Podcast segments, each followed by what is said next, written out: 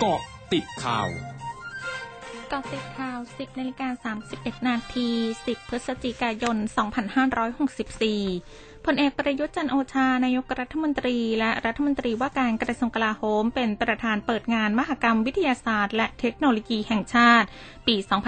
2564 พร้อมมอบรางวัล Prime Minister Science Awards 2021 เพื่อยกย่องเชิดชูเกียรติและเสริมสร้างขวัญกำลังใจ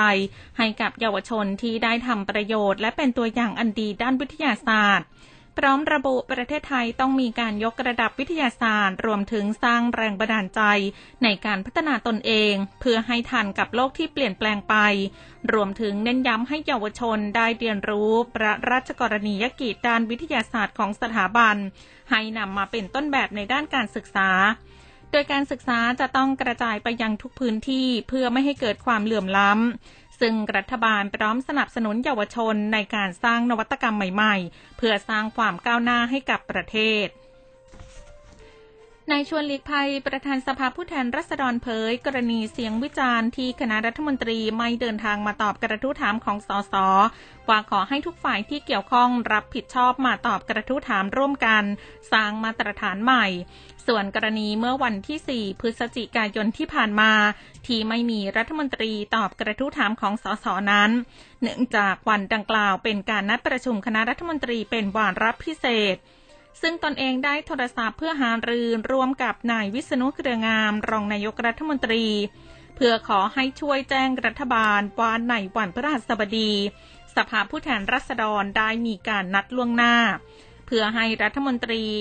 ตอบกระทู้แล้วดังนั้นรัฐบาลจึงจำเป็นที่จะต้องจัดสรรรัฐมนตรีเข้าตอบกระทู้ให้สส.ด้วยยกเว้นกรณีกระทู้ถามสดด้วยวาจาที่สส.ตั้งกระทู้ถามสดในช่วงเช้ารัฐมนตรีจะไม่มีทางทราบล่วงหน้าว่าสส.จะตั้งกระทู้ถามเรื่องใดและกระทรวงใดศูนย์ฉีดวัคซีนสถานีกลางบางซื่อเปิดบริการฉีดวัคซีนไฟเซอร์เข็มที่1ให้เด็กอายุ 12-18 ปีที่ศึกษานอกระบบหรือเด็กนักเรียนที่ยังไม่เคยได้รับวัคซีนจากจุดฉีดในสถานศึกษาใดวันนี้เป็นวันสุดท้ายโดยสามารถ walk in เพื่อฉีดวัคซีนได้ตั้งแต่เวลา 13:00 นถึง 17:00 นที่ศูนย์ฉีดวัคซีนกลางบางซื่อประตู2จุดบริการผู้ป่วยกลุ่มเสี่ยงซึ่งในวันที่ต้องเข้ารับการฉีดวัคซีนผู้ปกครองต้องมาพร้อมกับเด็กและต้องได้รับความยินยอมจากผู้ปกครองเป็นลายลักษณ์อักษรสำนักงานสาธารณสุขจังหวัดชลบุรีรายงานสถานการณ์โรคโควิด -19 วันนี้มีผู้ติดเชื้อรายใหม่203รายรวมมียอดผู้ติดเชื้อสะสมระลอกใหม่ 13,819 รายรักษาหายเพิ่ม337รายรวมรักษาหายแล้ว 1,104 รายยังคงรักษาตัวอยู่ 2,981 รายไม่มีผู้เสียชีวิตเพิ่มรวมมีผู้เสียชีวิตสะสม734รายโดยขณะนี้มีการระบาดเป็นกลุ่มก้อนในสถานประกอบการตลาดแคมป์คนงานก่อสร้างชุมชนที่พักอาศัยและค่ายทหารสมยาสวามินาทานหัวหน้านักวิทยาศาสตร์ขององค์การอนามัยโลกหรือ WHO เผยวันนี้เธอเฝ้ารอคอยวัคซีนโควิด -19 รุ่น 2ซึ่งรวมถึงรูปแบบสเปรย์ที่พ่นทางจมูกและทางปากซึ่งง่ายกว่าการฉีดและสามารถทำได้ด้วยตนเองโดยขณะนี้มีวัคซีนโควิด -19 จำนวน129ตัวที่อยู่ในขั้นทดลองทางคลินิกซึ่งเป็นการทดสอบในมนุษย์ช่วงหน้าคืบหน้าข่าวอาเซียนค่ะ 100.5 คืบหน้าอาเซียน